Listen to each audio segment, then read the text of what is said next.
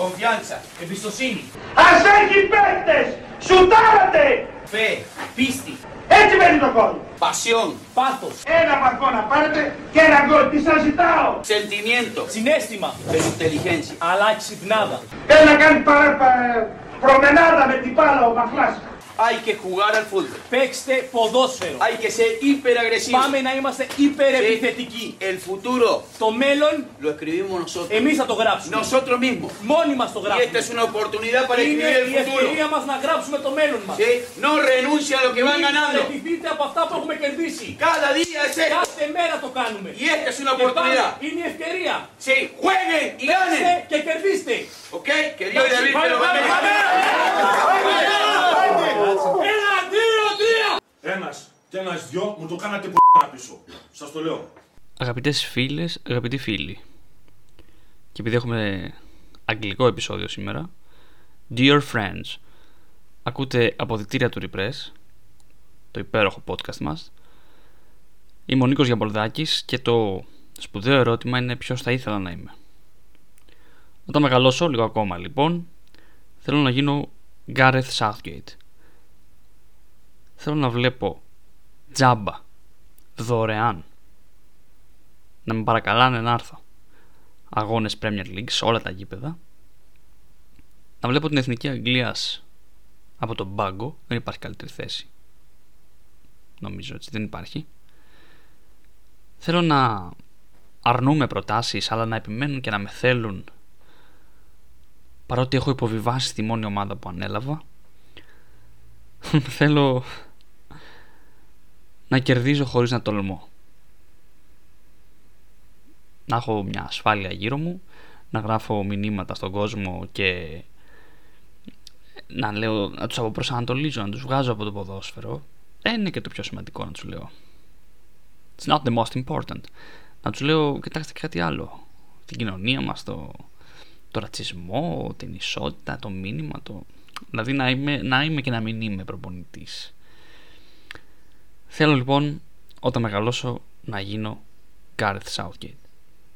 Ο σημερινός προπονητής της Αγγλίας είναι μια καταραμένη φιγούρα σχετικά έτσι. Εντάξει, δεν ζω και στην Αγγλία να, να βρίζουν στον δρόμο το Southgate Κυριακή πρωί, ξέρω εγώ, 20 Μαρτίου, μια κύρια ημερομηνία. Αλλά όταν δεν έχεις καταφέρει σχεδόν τίποτα. Έχεις βγάλει ένα τραγούδι το οποίο όλοι τραγουδούν και όλοι το πιστεύουν. It's coming home. Το Three Lions το 1996 εν ώψη του Euro, το οποίο εσύ διοργανώνεις, και αυτό σημαίνει και it's coming home, δηλαδή το ποδόσφαιρο έρχεται στο σπίτι, δεν πίστευαν οι Άγγλοι ότι θα έρθει το τρόπαιο του Euro στο σπίτι τους. Ωστόσο στην πορεία, μετά από τις προκρίσεις που συνέβησαν, ε, το πίστεψαν ότι θα έρθει και το τρόπαιο και γι' αυτό το τραγουδούσαν. Στον Ιταλικό λοιπόν με τη Γερμανία, ο Gareth Southgate είναι αυτός ο οποίος αστοχεί στο πέναλτι, χάνει μάλλον το πέναλτι, το κρίσιμο, το τελευταίο της σειράς του και η Αγγλία μένει εκτός τελικού παρά τις όποιες ελπίδες. Αυτός ο άνθρωπος λοιπόν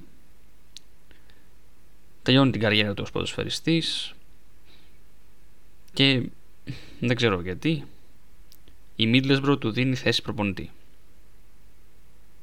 Πρώτη χρονιά διάφοροι, δεύτερη χρονιά του φεύγουν και αρκετοί σημαντικοί ποδοσφαιριστές και εντάξει αυτό είναι ένα ελαφρυντικό που θα μπορούσα να του δώσω. Η Middlesbrough πηγαίνει πολύ άσχημα και την τρίτη χρονιά η Middlesbrough υποβιβάζεται. Κάνει διακοπές τρία χρόνια από το ποδόσφαιρο, δυστυχώς, μόνο τρία χρόνια. Και επιστρέφει με μια πρόταση, αυτή πια δεν ξέρω γιατί έγινε, για να αναλάβει την K21 της Εθνικής Αγγλίας. Πολύ όμορφα, ήταν στον αυτόματο η ομάδα για να προκριθεί στο γύρο 2015, τον K21 έτσι, Πηγαίνει λοιπόν μαζί της εκεί μετά από κάποια παιχνίδια, τερματίζει τελευταίο στον όμιλο. Αποχωρεί ο Χότσον από τεχνική ηγεσία της πρώτης ομάδας της Αγγλίας, της Ανδρικής. Του προτείνουν νούμερο 3 άστοχη πρόταση στην καριέρα του Southgate. Του προτείνουν να αναλάβει την πρώτη ομάδα και αρνείται. Νούμερο 1 και μάλλον τελευταία στιγμή ίσως που συνειδητοποιούσε τις δυνάμεις του. Ανέλαβε λοιπόν ο Σάμ Allardyce Τελειώνει κι αυτός και ξανά πρόταση στον Gareth Southgate. Και αυτή τη φορά την αποδέχεται. Δυστυχώς για τα μάτια μας, δυστυχώς για... Δεν ξέρω, τις ελπίδες των Άγγλων ποδοσφαιριστών να πετύχουν κάτι σπουδαίο και κάτι αξιομνημόνευτο κατά κύριο λόγο και με το ποδόσφαιρο που παίζουν στην εθνική τους ομάδα. Από τότε λοιπόν πήγε και στο Μουντιάλ, δεν πήγε άσχημα, αλλά δεν έκανε και απολύτως τίποτα, να το που τα λέμε. Κέρδισε πολύ εύκολα τον Παναμά χωρίς να υπάρχει πίεση. Η τελευταία αγωνιστική πήγε με πολλές αλλαγές. Είχε κερδίσει να πω μάλλον την Τινησία με γκολ στις καθυστερήσεις αποστημένα όλα 2-1 με το ζόρι. Τον Παναμά 6-1. Έχασε από το Βέλγιο τελευταία αγωνιστική γιατί έπαιξε με αλλαγές δικαίως για να ξεκουράσει όλους τους υπόλοιπους. Αλλά στην πορεία των πραγμάτων αποκλείστηκε άδοξα από την Κροατία. Εκείνο αποκλεισμός βέβαια από την Κροατία ίσως να δίνει και μια απάντηση στο βασικό και κεντρικό δικό μας θέμα που είναι η πρεμιέρα του, της Αγγλίας στο φετινό τρέχον Euro κόντρα στην Κροατία. Και απάντηση στο γιατί αυτός ο άνθρωπος δεν τολμάει τίποτα και ποτέ. Πρώτα απ' όλα, αυτό το βλέμμα το έχω πάντα κάτι στο μυαλό μου, ξέρεις αυτό το τζόκερ γελάκι, λίγο το χαμόγελο που φεύγει, με το μάτι που είναι όχι full ανοιχτό αλλά όχι και full κλειστό. Που κάτι σκέφτεται και το έχει βρει. Αλλά δεν θα στο πει. Γιατί δεν αποκαλύψει τα μυστικά του. Αυτό το βλέμμα, το συνεχές. Έτσι ξυπνάει, έτσι κοιμάται, έτσι βλέπει τους αγώνες. Ο Southgate. Εμένα με τρομάζει. Δηλαδή μου δημιουργεί μια, μια εικόνα, μια εντύπωση ότι αυτός ο άνθρωπος ή σκέφτηκε κάτι το οποίο δεν μπορεί να εφαρμοστεί σε αυτά τα σε αυτά που ήδη ξέρουμε, στα εγνωσμένα της ανθρωπότητας, ή έχει σκεφτεί κάτι το οποίο η ανθρωπότητα έχει απορρίψει αιώνες πριν. Από αυτόν τον άνθρωπο και μόνο θα περίμενε κανείς εκεί που όλοι τον κράζουν για τις επιλογές, τις διαφαινόμενες επιλογές που ετοιμάζεται να κάνει, δηλαδή έχει βγει παντού ποιους θα κόψει από την ε, Εθνική Αγγλία και την αποστολή στο Euro.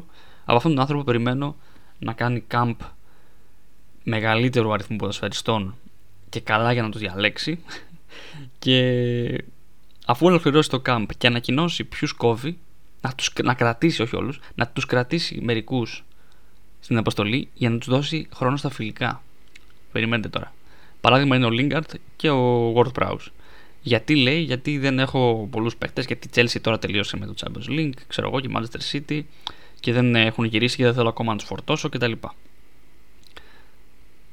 Κάντο ρε φίλε. Αλλά μην αρχίσεις να το δικαιολογήσει. Κάτω, άστο να περάσει. Παίξε Lingard, παίξε WordPress, φύγετε, εντάξει.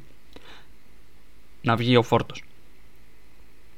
Αλλά μην βγαίνεις να πεις στις δηλώσεις σου ότι ε, είναι ευκαιρία για τον Lingard να μου αποδείξει πόσο λάθος έκανα που τον έκοψα. Γιατί μπορείς να το πάρεις πίσω.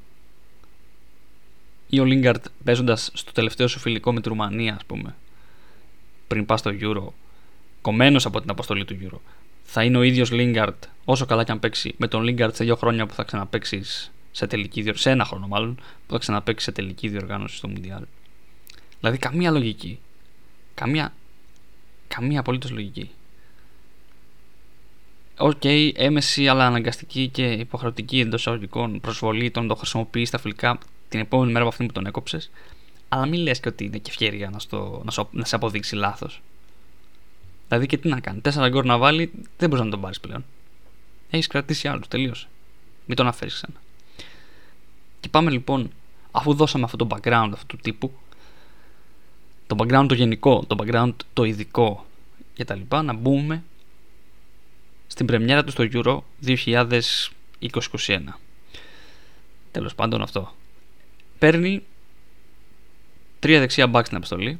Walker, Tripper, Rhys James και δύο αριστερά back, Chilwell και Shaw. Επιλέγει να παίξει με τετράδα πίσω στην άμυνα. Θα μιλήσουμε και γι' αυτό, αλλά ας πάμε στο τι επέλεξα πρώτα απ' όλα από αυτό. Και έχει δεξί back, Walker, ο οποίος είναι ένα back το οποίο δεν ανεβαίνει ποτέ στην ε, Manchester City, πολύ σπάνια. Και έχει μάθει επίσης να συγκλίνει και στον άξονα, στην τακτική αυτή του Pep Guardiola, να μαζεύει τον κόσμο μέσα στο κέντρο καθώς και την ώρα που κάνει την επίθεσή του για να αποφεύγει ή μάλλον για να μπορεί να πρεσάρει άμεσα εκεί που χάνει την μπάλα και εκεί που είναι πιο επικίνδυνα, δηλαδή στον άξονα. Έχει τον Trippier, ο οποίος έφυγε από την Αγγλία, σώθηκε ο καημένος, πήγε στην ε, Ισπανία. Και έχει και τον Reece James, ο οποίος σε μια σεζόν που απογειωνόταν καθ' όλη τη διάρκεια της, έφτασε στο peak στον τελικό Champions League, δηλαδή ένα μήνα πριν. Και δεν επιλέγει Reece James. Επιλέγει βασικό το Walker. Αριστερά, λες, θα βάλει Chilwell ή Shaw. Και οι δύο εκπληκτικές χρονιές. Ο Luke Shaw ίσως ήταν και ο καλύτερος αριστερός back στην ε, φετινή Premier League. Σίγουρα ο καλύτερος στη Manchester, σίγουρα η καλύτερη σεζόν δικιά του. Ο Chilwell, ο οποίος έχει φτάσει τελικό Champions League και αυτός πετώντας. Παίζει σε ένα σύστημα 4-2-3-1 στο οποίο είναι πολύ χρήσιμοι αυτοί οι παίκτες. Γιατί ο Κέιν θα είναι στην περιοχή και θα είναι και συνήθως μόνος του. Ενώ παίκτε με αριστερό πόδι στην αριστερή πλευρά, έτσι, για σέντρες. Και βάζει αριστερό back τον Trippier. Παρένθεση εδώ σε αυτό το σημείο ότι κατά 99% είχε ήδη κομμένο τον Trent Alexander Arnold, ο οποίος είναι ο κορυφαίος δεξιός back αυτή τη στιγμή στην Αγγλία. Αλλά ήταν και μια αιτία που ξεκίνησε αυτό το camp προ, προεπιλογής παικτών. Και ευτυχώς θα πω για το Southgate, ο Arnold τραυματίστηκε και χάνει το Euro από μόνος του. Βάζει λοιπόν Walker δεξιά, Trippier αριστερά. Γιατί τον ρωτάνε το κάνεις αυτό; Και απαντάει μετά την ε, νίκη έτσι, 1-0 με την Κροατία ότι εντάξει λέει προτιμήσαμε κάποιους παίκτες που έχουν περισσότερη εμπειρία. OK okay, θα σου πει. Θα σου πω εγώ μάλλον. OK. Okay. OK okay, στα αγγλικά. Αλλά εάν το μέλημά σου είναι να παίξεις με εμπειρία απέναντι σε μια επίσης έμπειρη Κροατία, θα σου πω επίσης εγώ. Γιατί ξεκινάς με τον 22χρονο Mount στο κέντρο, τον 22χρονο Rice στο κέντρο, τον Kalvin Phillips, ο οποίος δεν είναι 22, είναι μεγαλύτερος, αλλά δεν έχει καμία εμπειρία από διοργανώσεις τέτοιες και από εθνική Αγγλία ανδρών, τον Foden, ο οποίος είναι 21. Και μετά κάνεις και αλλαγή και βάζεις με ένα 0 ρευστό σκορ τον Bellingham και τον κάνεις τον νεότερο παίκτη που έχει παίξει στη, σε τελική διοργάνωση Euro, όχι στην Αγγλία, σε Euro, 17 χρονών. Δηλαδή ή θεωρείς τον Μπέλιγχαμ έμπειρο ή θεωρείς εμάς ηλίθιου. Δεν υπάρχει. Βάζεις λοιπόν τον ε, Trippier αριστερά με λάθος πόδι δεν ανεβάζεις τους back απομονώνεις τον Κέιν απομονώνεις και τον Foden γιατί ο Foden προσπαθούσε να κλείσει μέσα, δεν υπήρχε όμως δεξιά πλευρά. Οπότε ήταν σε ένα δίλημμα να μπω, να μην μπω, δεν ανεβαίνει κανείς, δεν με βοηθάει. Ο, ο Declan Rice στο κέντρο εξάρι, ο Kalvin Phillips ευτυχώς τουλάχιστον το κέντρο του δούλεψε πάρα πολύ καλά. Και ο Mount με οδηγία, δηλαδή ρίξαμε και ματιές στους χάρτες. Ο Mount με οδηγία να παίζει ανάμεσα σε Sterling Kane και να υποστηρίζει την αριστερή πλευρά. Ό,τι έκανε η Αγγλία, ενώ από διάθεση να επιτεθεί και σκέψη και προσέγγιση ήταν από τα αριστερά. Δηλαδή στον παίκτη που είχε λάθος πόδι. Θες να πας από εκεί. Βάλε έναν αριστερό πόδαρο. Και βάλει και τον Στέρλινγκ μέσα και παίξει λίγο πιο μοντέρνα. Δεν είναι αυτό το πράγμα. Και τον γκολ τελικά το έβαλε από τα δεξιά. Με τον Στέρλινγκ να βρέθηκε με κάθε κίνηση στην περιοχή. Και την πάσα φυσικά την έβαλε ο Κάλβιν Φίλιπ. Το μεγάλο λοιπόν ερώτημα είναι γιατί τρία χρόνια τώρα, γιατί δεν ήταν δύο, ήταν τρία χρόνια από το προηγούμενο Μουντιάλ, και ενώ βλέπει ο Southgate τα πρόσωπα τα οποία έρχονται, βλέπει τους Trent Alexander Arnold, είδε φέτος το Mount, βλέπει το κέντρο του πόσο ωραία μπορεί να δέσει με Henderson και Declan Rice, βλέπει τα αριστερά του back, γιατί δεν έχει ασχοληθεί να αλλάξει το σύστημα. Να παίξει με αυτούς τους παίκτες όπως παίζουν και στις ομάδες τους. Δηλαδή τα back να είναι ψηλά. Όλη η ομάδα από το κέντρο για μπροστά να πρεσάρει. Γιατί οι παίκτες αυτοί έχουν το physical, έχουν την ικανότητα να πρεσάρουν και τελικά τους ευνοχίζει, ευνοχίζει την Εθνική Αγγλίας αφήνοντας μπροστά τον Gain ο καημένος μόνος του να πάρει σέντρα από παίκτες που έχουν ανάποδο πόδι, να κάνει συνεργασία με παίκτες οι οποίοι είναι μόνοι τους στο χώρο γιατί κανείς άλλος δεν ανεβαίνει και τελικά να φοβηθεί την Κροατία ίσως επειδή τον απέκλεισε δεν ξέρω. Το μεγαλύτερο ωραίο και καλό και σφαλιάρα για μένα θα ήταν να παίξει δεύτερη αγωνιστική ένα 3-5-2, ένα 3-4-3, αλλά δεν το βλέπω σε καμία περίπτωση. Και για να μην μιλάω έτσι στον αέρα, γιατί πραγματικά το σκεφτόμουν βλέποντας το Ολλανδία-Ουκρανία και έλεγα ρε γάμο το δεν γίνεται οι Ολλανδοί κατά ανάγκη να παίζουν έτσι. Γιατί τους λείπει ο Ντελίχτ και το βάλανε, βάλανε τριάδα πίσω. Και ο άλλος να παίζει συντηρητικά. 4-2-3-1. Επέλεξα λοιπόν να ψάξω και να τους συγκρίνω λίγο χωρίς να θεωρώ ότι είναι και άδικη η σύγκριση γιατί Ουκρανία και Κροατία έπαιξαν με παρόμοιο στυλ και αν δεν ήταν τόσο ανοιχτή η, μάλλον τόσο κλειστή η Αγγλία και η Κροατία θα έπαιζε με πιο πολλές αντιπιθέσεις και θα έχει πιο πολλούς χώρους στην άμυνα. Οπότε ο ρυθμός των παιχνιδιών θα ήταν περίπου ίδιος. Αν δεν ήταν ίδιος. Σκρίνουμε λοιπόν το 3-5-2 που έπαιξε με full backs, κανονικά back η Ολλανδία με Dumfries και Van Aanholt και το 4-3-3 το μίζερο 4-2-3-1 που έπαιξε κόντρα στην Κροατία ο Southgate. Και αυτό για να απαντήσουμε στο αν έπαιζε αλλιώς ένα 3-5-2 γενικότερα με μια Αγγλία που έχει καλύτερους παίκτες για αυτό το κομμάτι από ότι η Ολλανδία, αν θα του έδινε πράγματα ή αν θα του αφαιρούσε πράγματα και αν θα τον έβαζε σε περισσότερα ρίσκα. Όπως είπαμε λοιπόν, η Αγγλία έπαιξε κυρίως από τα αριστερά, παρότι είχε λάθος πόδι αμυντικός, με Tripper, Sterling, Mount να είναι αυτοί οι οποίοι μοιράστηκαν τις πιο πολλές πάσες. Ήταν τα ζευγάρια, δηλαδή αυτή η τριάδα, που αντάλλαξε περισσότερο από όλους την μπάλα στην Αγγλία. Και ο χάρτη βέβαια τα δείχνει, αλλά και οι πάσα μεταξύ τους σημαίνει, δείχνουν ότι ε, εκεί ήταν όντως η μπάλα. 27 φάσεις έκανε η Αγγλία από τα αριστερά, 13 από δεξιά. Είναι ξεκάθαρο και από αυτό το κομμάτι ότι ο Southgate ήθελε να επιτεθεί με τον Sterling που είναι ίσως ο χειρότερος από τους επιθετικούς του από άποψη φόρμα, με τον Tripper με λάθος πόδι και το Mount κοντά τους. Από τις 27 και 13 40 αυτές φάσεις Τρεις κατέληξαν σε σουτ. Πλαγιοκοπήσεις εννοώ έτσι επιθέσεις. Από τις 40 επιθέσεις και πλαγιοκοπήσεις, οι τρεις μόλις κατέληξαν σε σουτ. Δύο από τα αριστερά, πιο πολλές επιθέσεις από εκεί και μία από τα δεξιά. Στην περιοχή φτάσανε 9 πάσες και μόλις μία πετυχημένη σέντρα. Η δε Ολλανδία που είχε 3-5-2 και τον Dumfries αν τον δείτε στους χάρτες να είναι σε ύψος πιο ψηλά από τον Βέχορ, τον επιθετικό δεν υπερβάλλω, δεν λέω κάτι που δεν ισχύει. Ο Ντάμφρι ήταν πιο μπροστά στο γήπεδο και έκανε πιο μπροστά τις επαφές από ότι ο Βέχορστ, ο επιθετικός, ο οποίος είναι και επιθετικός περιοχής. Ο οποίος Βέχορστ είχε τον Τζίνι Βαϊνάλντουμ από τη μία πλευρά, τον Ντεπάι από την άλλη, πίσω τους αυτοί να έχουν Ντερούν και Ντεγιόνγκ, άρα υπάρχει απόλυτη υποστήριξη της επίθεσης. Τρεις μπακ πίσω, άρα υπάρχει απόλυτη υποστήριξη στην άμυνα και απέναντι στην άλλη άκρη της γραμμής, στην άλλη πλευρά μάλλον. Γιατί αυτά ακούστηκε σαν να πήραν τηλέφωνο ένας στον άλλο. στην άλλη πλευρά του γηπέδου ο Βανάγχολτ. Μοιρασμένες φάσεις από κάθε πλευρά, γιατί και οι Ολλανδοί είχαν το Βανάγχολτ με άλλο πόδι εκεί, αλλά μοιρασμένες οι φάσεις από κάθε πλευρά οι επιθέσεις. 62 πλαγιοκοπήσεις συνολικά κατέληξαν σε σουτ οι 7 πολύ περισσότερες και πολύ πιο αποδοτικές από αυτές των, ε, των Άγγλων. Θεωρητικά τι κερδίζεις με αυτό το κομμάτι; Έχεις μία πεντάδα στην ευθεία οπότε όταν χαθεί η μπάλα άμεσα παίχτες μπορούν να πέσουν πάνω της με άμεσο repress και να ανακτήσουν την κατοχή πριν να είναι επικίνδυνα τα πράγματα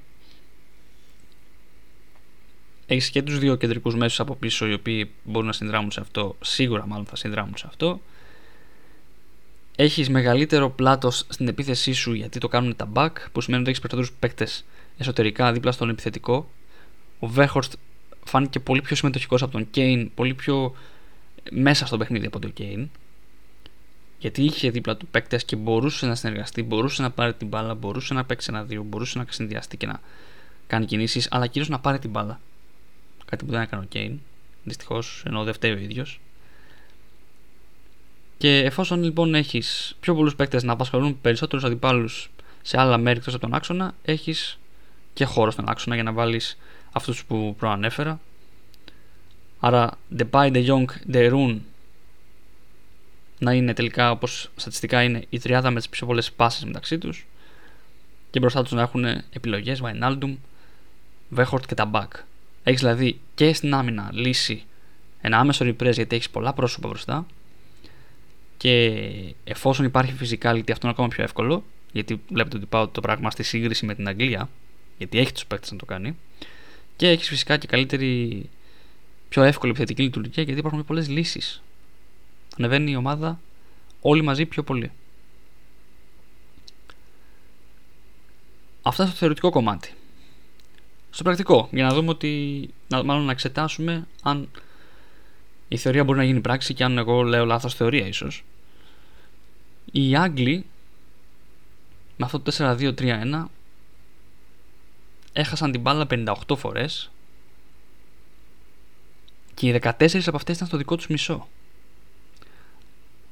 Το συντηρητικό 4-2-3-1 που ίσως να ήταν και 4-3-3 εντάξει, πιο μπροστά λίγο ο Phillips, ακόμα λίγο πιο μπροστά ο, ο Mount δεν τους έδωσε αυτή την ασφάλεια ότι δεν θα χάνουμε και την μπάλα. Στο δικό μας μισό. 58 φορές να χάσει την μπάλα δεν είναι κάτι κακό. Αλλά 14 φορές στο δικό σου μισό ίσως και να είναι. Και λέω ίσως γιατί αν όλοι οι υπόλοιποι τη χάναν τόσες φορές δεν θα ήταν τόσο μεγάλο το πρόβλημα. Οι Ολλανδοί έχασαν την μπάλα 60 φορές συνολικά. ίδιο το νούμερο. Οι Ολλανδοί του 3-5-2 του όλα ανοιχτά, του Ντάμφρις παίζει πιο ψηλά από τον Βέρχορστ. Πόσες φορές χάσαν την μπάλα στην περιοχή, στο, στο δικό τους μισό, Δύο μόλις απαλήφεται το ρίσκο. Ο Δε Van την έχασε τρεις φορές, ο Δε Ντάμφρις την έχασε 11, τα δύο ψηλά μπακ δηλαδή. Αλλά κανείς από τους δύο δεν έχασε την μπάλα στο δικό του μισό, στο μισό της Ολλανδίας. Τις πιο πολλές φορές την μπάλα την έχασε ο Ντεπάι. Ο κεντρικός μέσος δηλαδή. Ο οποίος τροφοδοτούταν συνεχώς.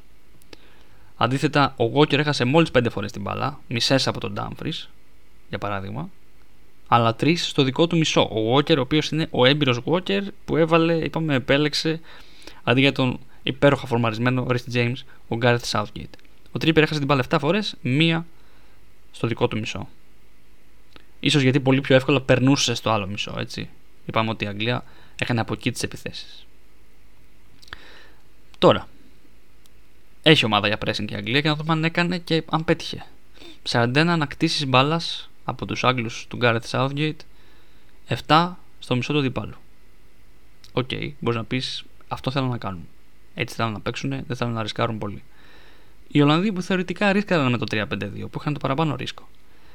50 φορές ανοίχθησαν την κατοχή, λίγο παραπάνω, όχι δραματικά. Έχει κάνει και με το παιχνίδι αυτό. Αλλά η 21 ήταν στο μισό του αντιπάλου. 21, όχι 7 στις 41 που είχαν οι Άγγλοι στο μισό των Κροατών, 21 στις 50 φορές. Περίπου λίγο κάτω από τις μισές.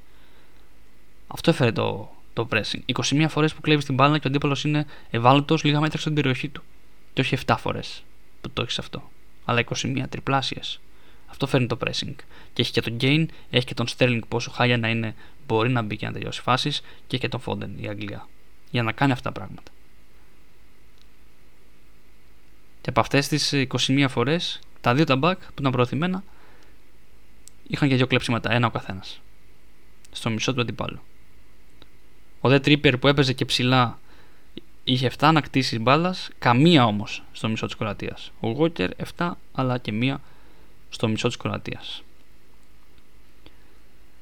Μηδέν τρίπλες είχαν τα back παρότι η Αγγλία έπαιζε με τον Τρίπερ από εκεί από τα αριστερά και επέμενε δεν έκαναν, όχι μηδέν πετυχημένες, μηδέν δοκιμασμένες. Δεν προσπάθησαν καν να περάσουν κάποιον. Να, να, να ζωρίσουν ένα μαρκάρισμα λίγο παραπάνω, να τους τρέξουν τους αντιπάλους τους. Να δοθεί λίγος χώρος σε κάποιον άλλο παίκτη. Οι δε Ολλανδοί έκαναν 5 τρίπλες στα δύο back. Βανάχολ, Ντάμφρι, 5 τρίπλες. Να πω κάτι άλλο, ο Ντάμφρι έβαλε γκολ. Γιατί αυτό είναι το κακό της Ολλανδίας, ότι μόλις χαλάρωσε με αυτό το 3-5-2 που δεν ήξερε πολύ καλά αν το παίζει, γιατί είχε συνηθίσει με τον Delicht να παίζει άλλο σύστημα και με τον Van Dijk, έτσι, με τετράδα πίσω. Αφού πέτυχε το 3-5-2 με 2-0, μόλις χαλάρωσε, είδατε πόσο εύκολα βρήκε τον γκολ ο Γιάρεμτσουκ με σούδερ στην περιοχή, χωρίς να πέσει κανείς πάνω του από κεντρικούς μέσους. Χαλάρωσαν εντελώς. Δεν έφυγαν στην πλάτη τους, δεν ε, έφταιγε το σύστημα με τα back, αλλά η χαλάρωση. Το δεύτερο γκολ ήταν αποστατική φάση. Και όμως μετά, με το που γίνεται το 2-2, ξανά τον γκάζει. Ξανά ο Ντάμφρις να πατάει περιοχή. Με τρεις και τέσσερις παίκτες στην περιοχή να πηδάει η Ολλανδία και έβαλε τον γκολ. Και θα μπορούσε, ας πούμε, ο Τρέντ Αλεξάνδρ Άρνολτ ή ο Ριτ Τζέιμ που έχουν βάλει γκολ και με σουτ να φτιάξουν τέτοιες φάσεις ή να μπουν σε αυτές τις φάσεις. Ο Άρνολτ δεν παίζει στο Euro, το μιλάω γενικά το πράγμα.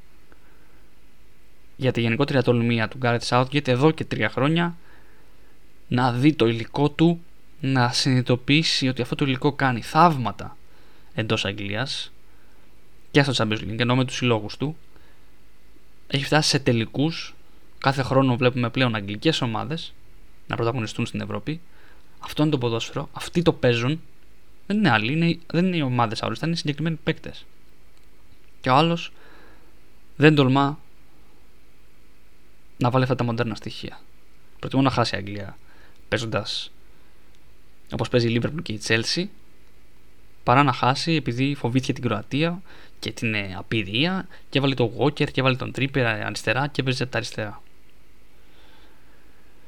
Αυτός λοιπόν θέλω να γίνω τα μεγαλώσω. Ο Gareth Southgate που στο The Players Tribune, αν δεν κάνω λάθος, πριν το Euro έγραψε ένα τεράστιο κατεβατό εντόνι κείμενο που αποθεώθηκε, στο οποίο μιλάει για το, τη σημασία της εκπροσώπησης της Εθνικής Αγγλίας, γενικότερα της Εθνικής, αλλά και συγκεκριμένα της Εθνικής Αγγλίας, που όλα τα παιδιά θα μας βλέπουν. Πρέπει να είμαστε παράδειγμα, role models, να δώσουμε ρε παιδί μου το, τον τρόπο, έτσι, το, να περάσουμε το μήνυμα για το τι σημαίνει να είσαι εδώ, να εκπροσωπείς το έθνος και με ποιον τρόπο το κάνεις αυτό, για να πάρουν το παράδειγμα και οι μικρότεροι.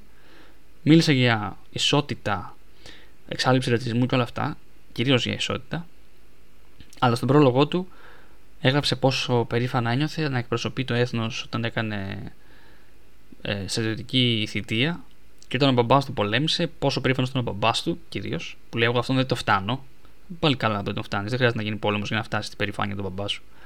Και πόσο περήφανος ήταν και αυτός για τον μπαμπά του. Αυτά πρόλογο σε κείμενο για ισότητα. Πολεμικό πρόλογο σε κείμενο για ισότητα. Αυτός ο άνθρωπος λοιπόν θέλω να γίνω να μεγαλώσω, να μην με κουμπάει τίποτα. Να βλέπω κυρίως αυτό, παιδιά, κυρίως αυτό. Να βλέπω δωρεάν αγώνες Premier League. Δωρεάν παντού σε όλα τα γήπεδα. Όχι με το δίνει Κοσμοτέ. Στα γήπεδα να είμαι. Και να λέω: Εγώ τώρα ήρθα να κοιτάξω. Ήρθα να κοιτάξω παίκτες, αλλά θα βάλω τον Trippier γιατί θέλω εμπειρία. Και τον ε, Walker. Και το Sterling, γιατί το Sterling παίζει τελευταία, αυτόν θα βάλω. Παρότι δεν τραβάει καθόλου φέτος. Αλλά εγώ ήρθα να κοιτάξω έτσι να δω. Αυτό θέλω να είμαι. Εύχομαι και σε κάποια στιγμή να το καταφέρετε ή να το καταφέρουμε μαζί για να μείνουμε και μόνος στην κερκίδα έτσι. Να είμαστε παρέα. Αυτά. Το παρακολουθούμε στενά το Euro. Είχα στο μυαλό μου μια σκέψη να κάνουμε podcast για τις ομάδες που πρέπει να αποβληθούν και να μην παίξουν δεύτερη αγωνιστική. Από τη μία είναι τρίτη και φοβάμαι ότι η Πορτογαλία θα είναι πολύ κακή. Και γι' αυτό είπα να μην το κάνω αυτό ακόμα, να το κάνω την επόμενη φορά. Και από την άλλη μπορεί να προκύψουν ακόμα χειρότερες ομάδες, γιατί παράδειγμα η Τουρκία δεν την κατηγορώ που δεν μπορούσε να παίξει άμυνα, αλλά αν την επόμενη εβδομάδα δεν μου παίξει επίθεση, θα συμπεριληφθεί και αυτή στη λίστα. Και μαζί με αυτούς και πρόσωπα.